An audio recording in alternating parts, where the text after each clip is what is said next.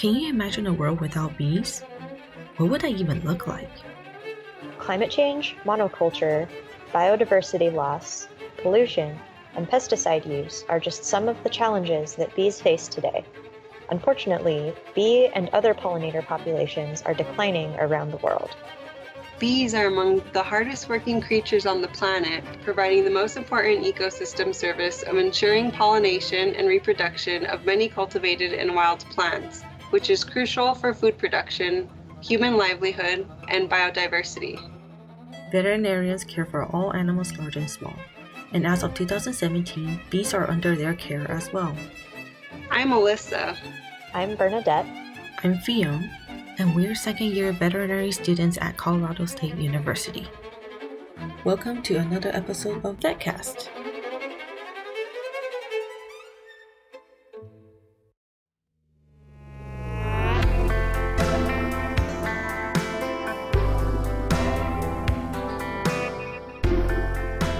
Welcome to VetCast, Veterinary Climate Action and Sustainability Talks, the podcast created by veterinary students at Colorado State University focused on the impacts of climate change on animal health.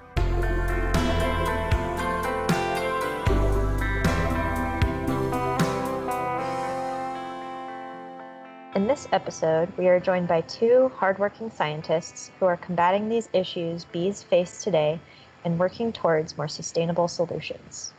Dr. Giancarlo Lopez Martinez is from North Dakota State University and studies stress physiology in solitary bees at the USDA. Christina Gelder is a fourth year veterinary student of CSU who has been heavily involved in apiculture and bee research. Welcome! Let's start off by discussing the importance of bees, the roles that they play, and why we should care about them. Christina? Well, bees are important for a multitude of reasons, economically, ecologically. To start, the stat floats around, but bees pollinate a, a third of what is on our plate. Kind of a broad estimate, but um, I think it's important to think about just because honeybees play such an integral role in how food is produced. So without them, we don't have the same fruits and vegetables, or it, it's not as easily accessible. So, economically, especially because we've moved towards monoculture cropping almost exclusively in how we produce food, animal and plant in the United States, if we do not have bees around to pollinate those things, then production is greatly decreased. So, almonds are 100% reliant on honeybee pollination. So, that is why almond orchardists pay beekeepers to bring their bees on site to make sure that pollination occurs. So, that's extremely important, but um, they're not only workhorses, they also have their own feelings and needs. So um, keeping them healthy keeps the whole system healthy. There are many different kinds of challenges that face bees today, um, including climate change, stress from monoculture practices, and pathogens. Dr. Lopez, can you speak to the impact that climate change has on solitary bees? Well, you know, my focus on my work is is in stress. And so in there, historically the focus has been and and sadly still presently if I give you an hour of, let's say, heat, and if it doesn't kill you, then the conclusion of the experiment is that you survived. That's very short sighted because an hour of heat can make you sterile. And for solitary bees, that's a big deal. For a honeybee that's already sterile, that might be less of a deal, but that means that it, it wouldn't make them sterile, but it still affects them in some pre- unpredictable way. So likely it affects their metabolism, likely it affects their flight. One of the things that's really connected with all types of stress is oxidative damage, which is another of my focus areas. So if I give you an hour of heat, you're going to start accumulating free radical damage in your muscles. And next week, you will be a slower flyer than you were this week. So in a colony where you rely on organisms, right? young bees tend to be nurse bees, right? So they tend to be in the nest, feeding and helping and undertaking. Uh, they, they get a certain age, and there, because they're older, they go outside and they're foragers, right? And and foragers slash soldiers, depending how you sort of look at it. But those are already the older bees. They already have, let's say, let's say they're in the 60s, if we're going to compare it to people. So they're already not very spry by comparison And now the temperature is hotter. So they accumulate damage faster. It makes them slower. In my current work with the solitary bees, I like the model for the work because it's all about the individual bee. So I can really understand what's happening to this bee. And if I give them an hour of a hot temperature, a temperature that's predicted to happen in their environment for about an hour in like five to 10 years from now, for three days after just one hour of heat, that bee is slower than all the counterparts significantly, somewhere between uh, 20 and 50% lower activity. They just don't move as fast, right? I don't have the flight data. I have I have the walking around data. In that case, it's relevant because they build the nest. They have to carry these leaves and then they glue them together with their saliva and lay the egg. So that means that they can lay less eggs per day. I don't know if the effect continues after three days because that's about as long as we can keep them in the apparatus without food. So I didn't want to like introduce another variable. But in future studies, we're going to see if that one hour of heat changes their whole life. Because it's a possibility, right? Because one thing when we talk about bees and insects, they are what we call a poikilotherm, where their metabolism temperature has to do with the outside. You know, us humans, right, us mammals, we're homeotherms. So our internal temperature is maintained by our metabolism. So when we go outside, yeah, it's hot and uncomfortable, but it don't make our heart go hot. But in the case of bees, it does. The temperature that's outside, that's what's going to match their internal temperature. So it can cook their little muscles, right? It can cook their little hearts. And then the effect becomes more global. That one hour of heat affects how long they live without food. You know, so if they can't find food and it's hot, then they're less efficient at finding food and worse flyers. That one hour heat changes how long they live in their whole life. Right? My solitary bees, the males live about a month, the females live about two months. With one hour of heat, that's decreased by five days to the males and almost 15 days to the females. That's a big decrease in your overall lifespan just by an hour of hot temperature. So the effects, I think, are I, I'm almost afraid to know how big they can be and how far they can go. Right? Everything that we looked at with the solitary bees and just the one hour. And we're doing one hour because the afternoon hours is when you get these peak temperatures because of radiance and UV. And that tends to be, even from work that I did almost 15 years ago, tends to be between 45 minutes and an hour and a half. So an hour seems to be a relative time of peak temperature. And we're just getting them with 45 centigrade, which some places in the US commonly get in the afternoon. And sometimes with 50 centigrade, that is less common, but sadly will be more common moving forward. And yeah, that effect seems to be long lasting. Now, take something like a honeybee that lives half the amount of time that my bees live. They're already an old bee when they went out there in that temperature. Yeah, it's going to affect everything that that bee is going to be doing for the next week and a half, which is almost all the time that it has left. Thank you for your insight, Dr. Lopez. Christina, can you tell us about how monoculture practices impact the bees? Yeah, so being a commercial beekeeper has changed from just like selling honey, selling wax products to commercial pollination services, which is where a, an orchardist pays them to put their bees on site. They sh- pack bees up, they ship them across the country, and then essentially what happens is a beehives will be on one type of food because they're within acres and acres of one crop type. So it's essentially if you were given white rice and like okay this is all you get to eat for three weeks and then you're packed back up shipped to another place in the country to pollinate there and now you're on white potatoes for three weeks so like their diet is extremely bland um, which we can say for any other species of animal is extremely stressful and nutritional imbalances can just perpetuate and make things a lot worse um, and also their ability to handle stress because especially almonds have become increasingly popular, that is one of the main drivers that is stressing the honeybee population. And when they're kind of managed like livestock in a way, the question has kind of like fallen to the back like wait uh are we taking care of bees in the right way to like work them this hard because they're really not as hardy as cows um, or uh, other livestock species. So, I mean, they're insects, so they they need special care that um, I think is just now kind of getting into question because they're under the jurisdiction of vets, and we're looking at it and we're like, hey, wait a second, they might need something different. So. Can you speak to some of the pathogens that bees have to deal with? Yes. Probably the biggest, most important, and preventable one. I imagine as a bee vet talking about this in the same way we talk about heartworm preventative or flea tick preventative, but the Varroa destructor mite is um, a mite that infects bees and there's many different viruses we can treat the mite with topical miticide, again, like we would do with preventative flea tick medication. And it feeds on the fat bodies of bees. And so if they have a high mite load coming into the winter, they will be skinnier than they should be. And so they're less likely to do well through the winter. And that's something that there are many ways that beekeepers check for mites. One includes this one's a little bit silly, but if you collect 100 bees and put them in a jar put powdered sugar in the jar and then shake them sounds like a bad idea, but the powdered sugar will make the mites detach. And then once you let the bee, the very angry now bees escape, um, you can count the number of mites at the bottom. And there should be, you should see like one or two. And there's a lot of beekeepers who are like, yeah, I'd like 10 mites, it's fine. But if that's representative of the entire hive, that's a lot.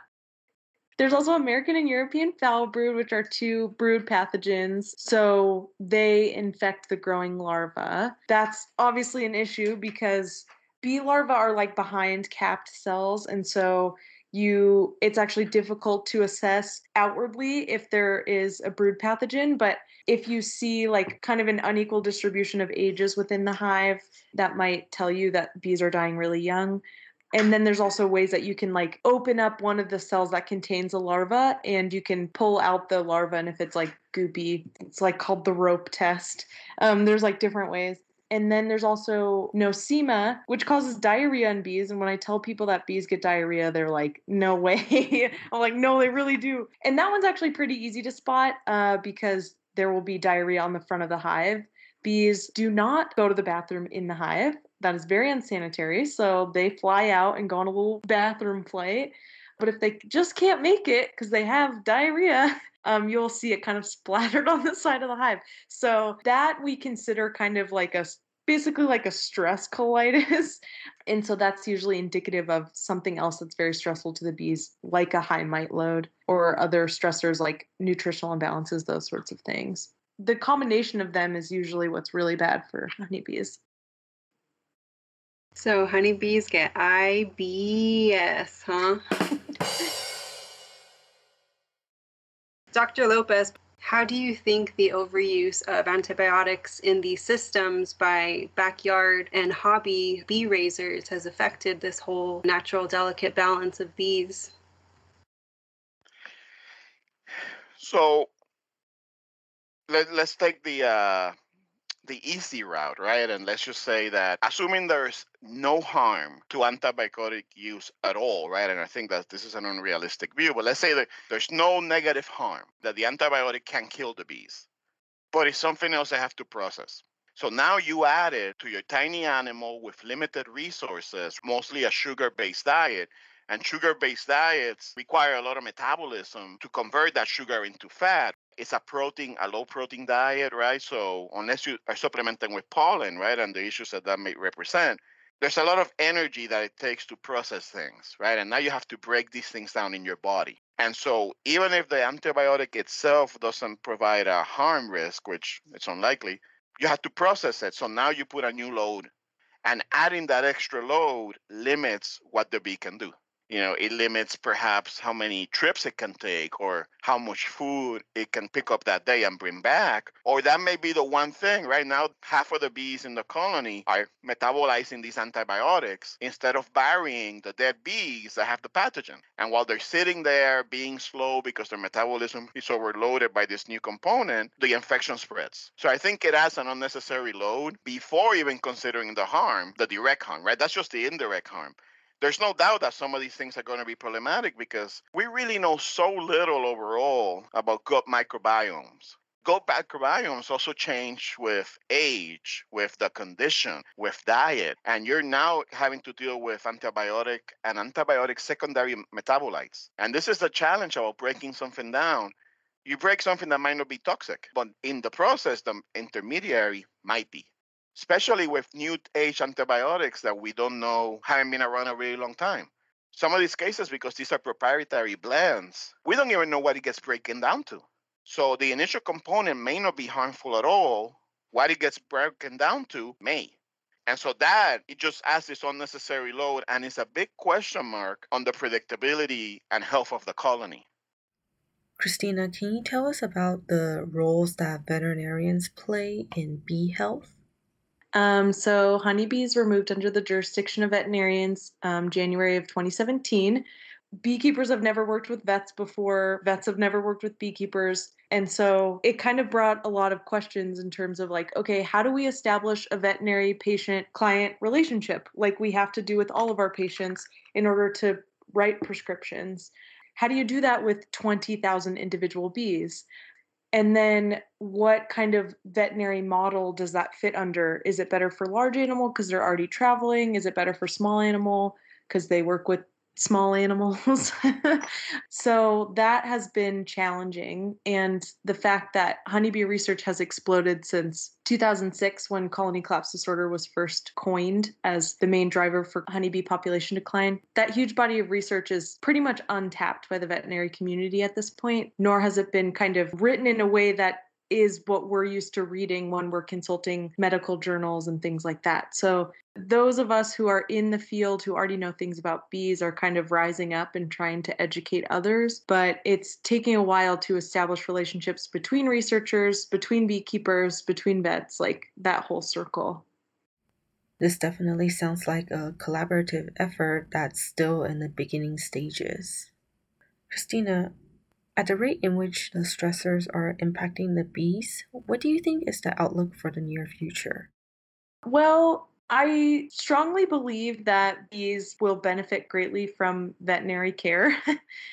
they desperately need the curative power of medicine and the work that a veterinarian does by bridging research and producers. That's so important and so needed in this field to kind of energize it with new tactics of keeping bees and managing bees and then like pushing them to their stress limits all of those things I think that we should be in on that conversation and we should have been in on that conversation. So I think it's going to be slow, but I do think that outlook is good once we get everyone at the table who needs to be at the table and start doing the research that is targeted towards management and towards veterinary medicine so that we feel like we have a say in it and that we can like come at it with some information because you know, vets don't know anything about bees, generally speaking. So it's going to take that added research, that consensus like those sorts of things that we get from like ACVIM or, you know. So I think that once that's kind of in place or slowly moving into place, then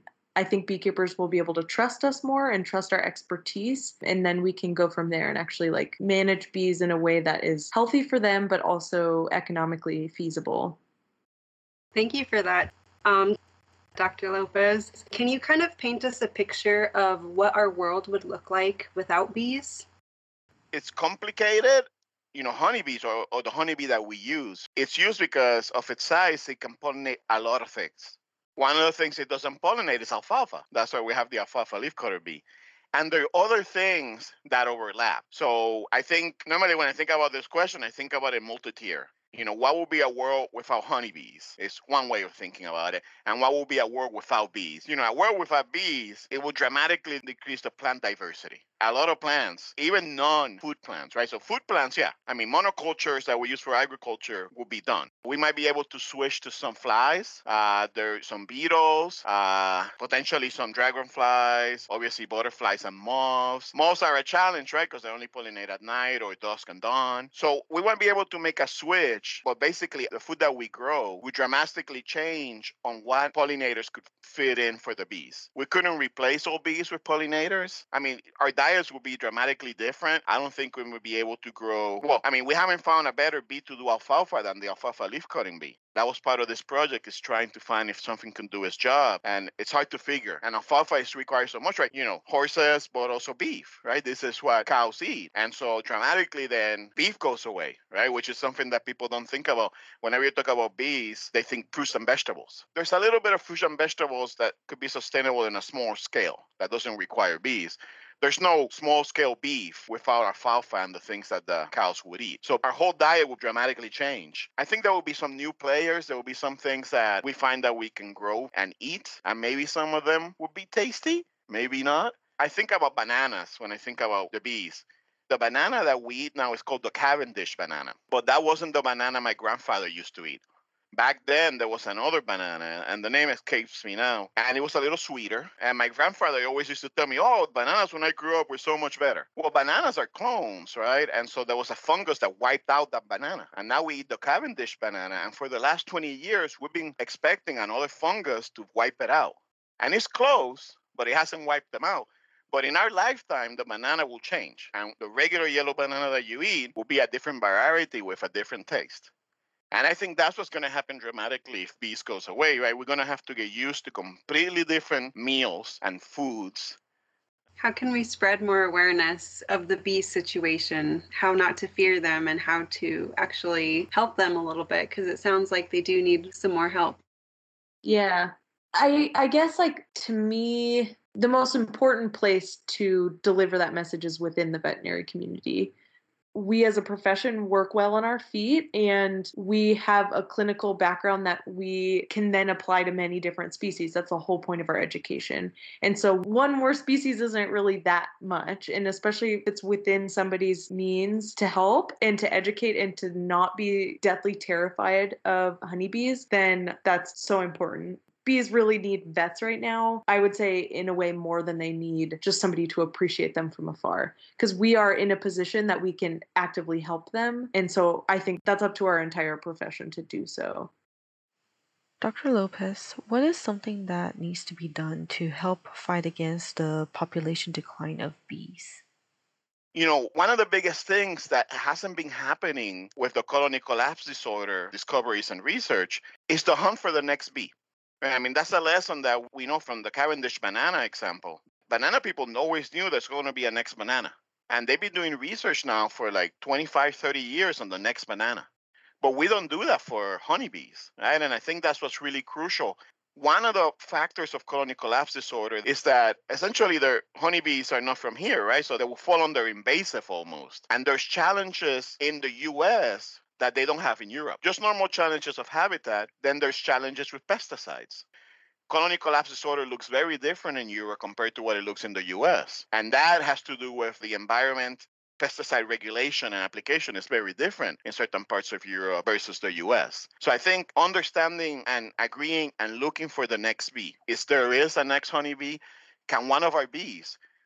At the same time, then we have to look at all these other things that are real factors how we can change pesticide use.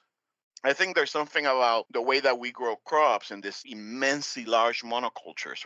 And we tried to implement changes in the last 30 years on how crop switching and having pollinator gardens and boundary areas. And all of those things seem to work a little bit. But we haven't hit something that's really big. And I think the preparation for what to do next should be the step. It shouldn't be how to save the bee because the next bee, we may have to change it out as well. I think the preparation step really needs to be what's going to be our next main pollinator? What's going to be our universal pollinator? And maybe it won't be a bee because there's so many flies and beetles out there, or maybe it can be a combination. In, on the individual level, we have to sort of get away from home landscapes and think more about native landscapes. Any person that plants something native to the region sees an increase in insects not just bees, but through that influence of native gardens and things that can be done at the small level, we might actually see a common pollinator. Whatever it is, might naturally just rise up given the opportunity.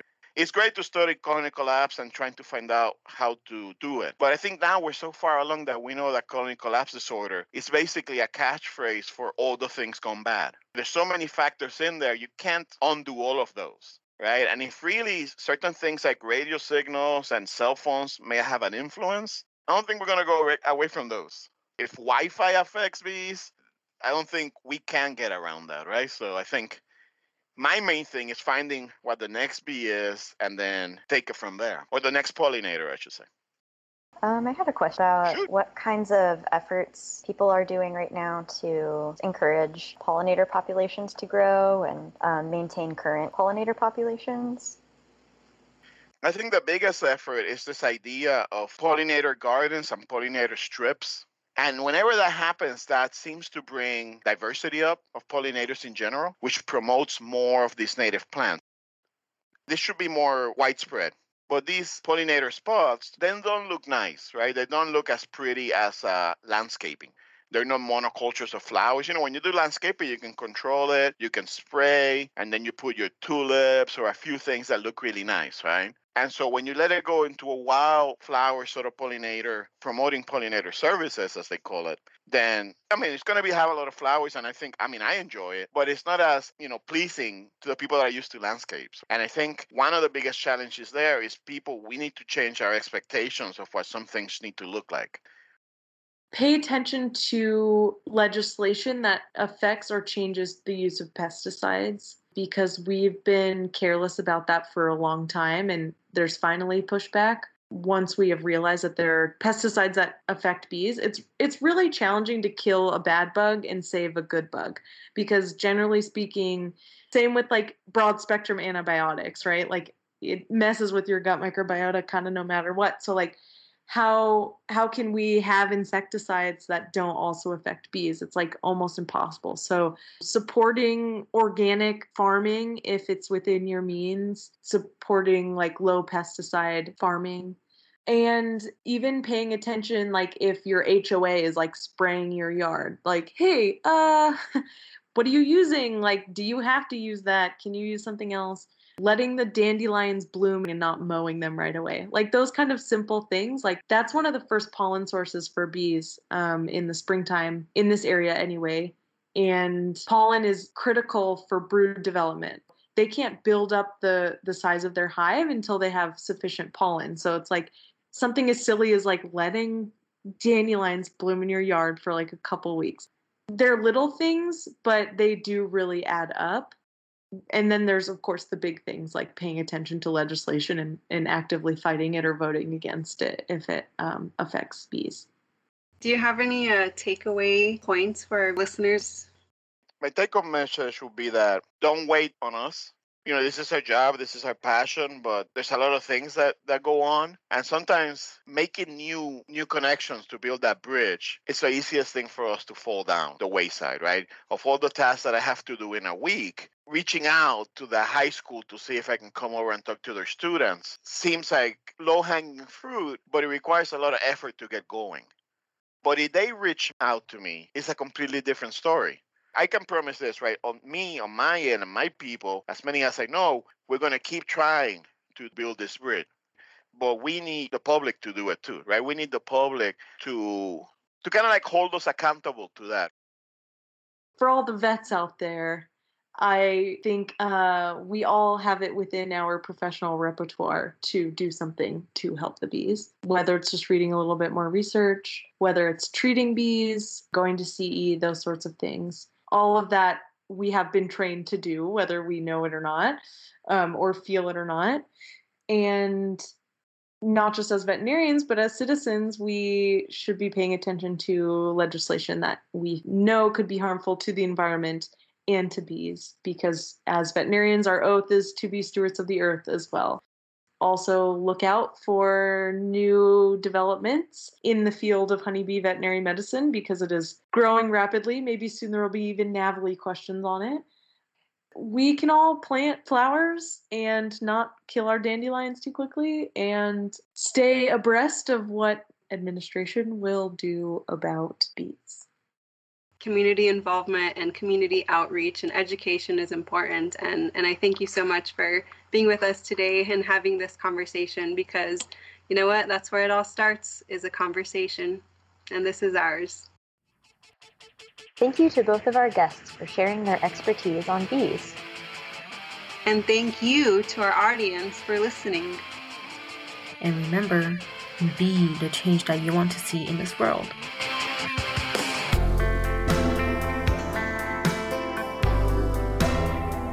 Thanks for joining us on VetCast, Veterinary Climate Action and Sustainability Talks, the podcast created by veterinary students at Colorado State University.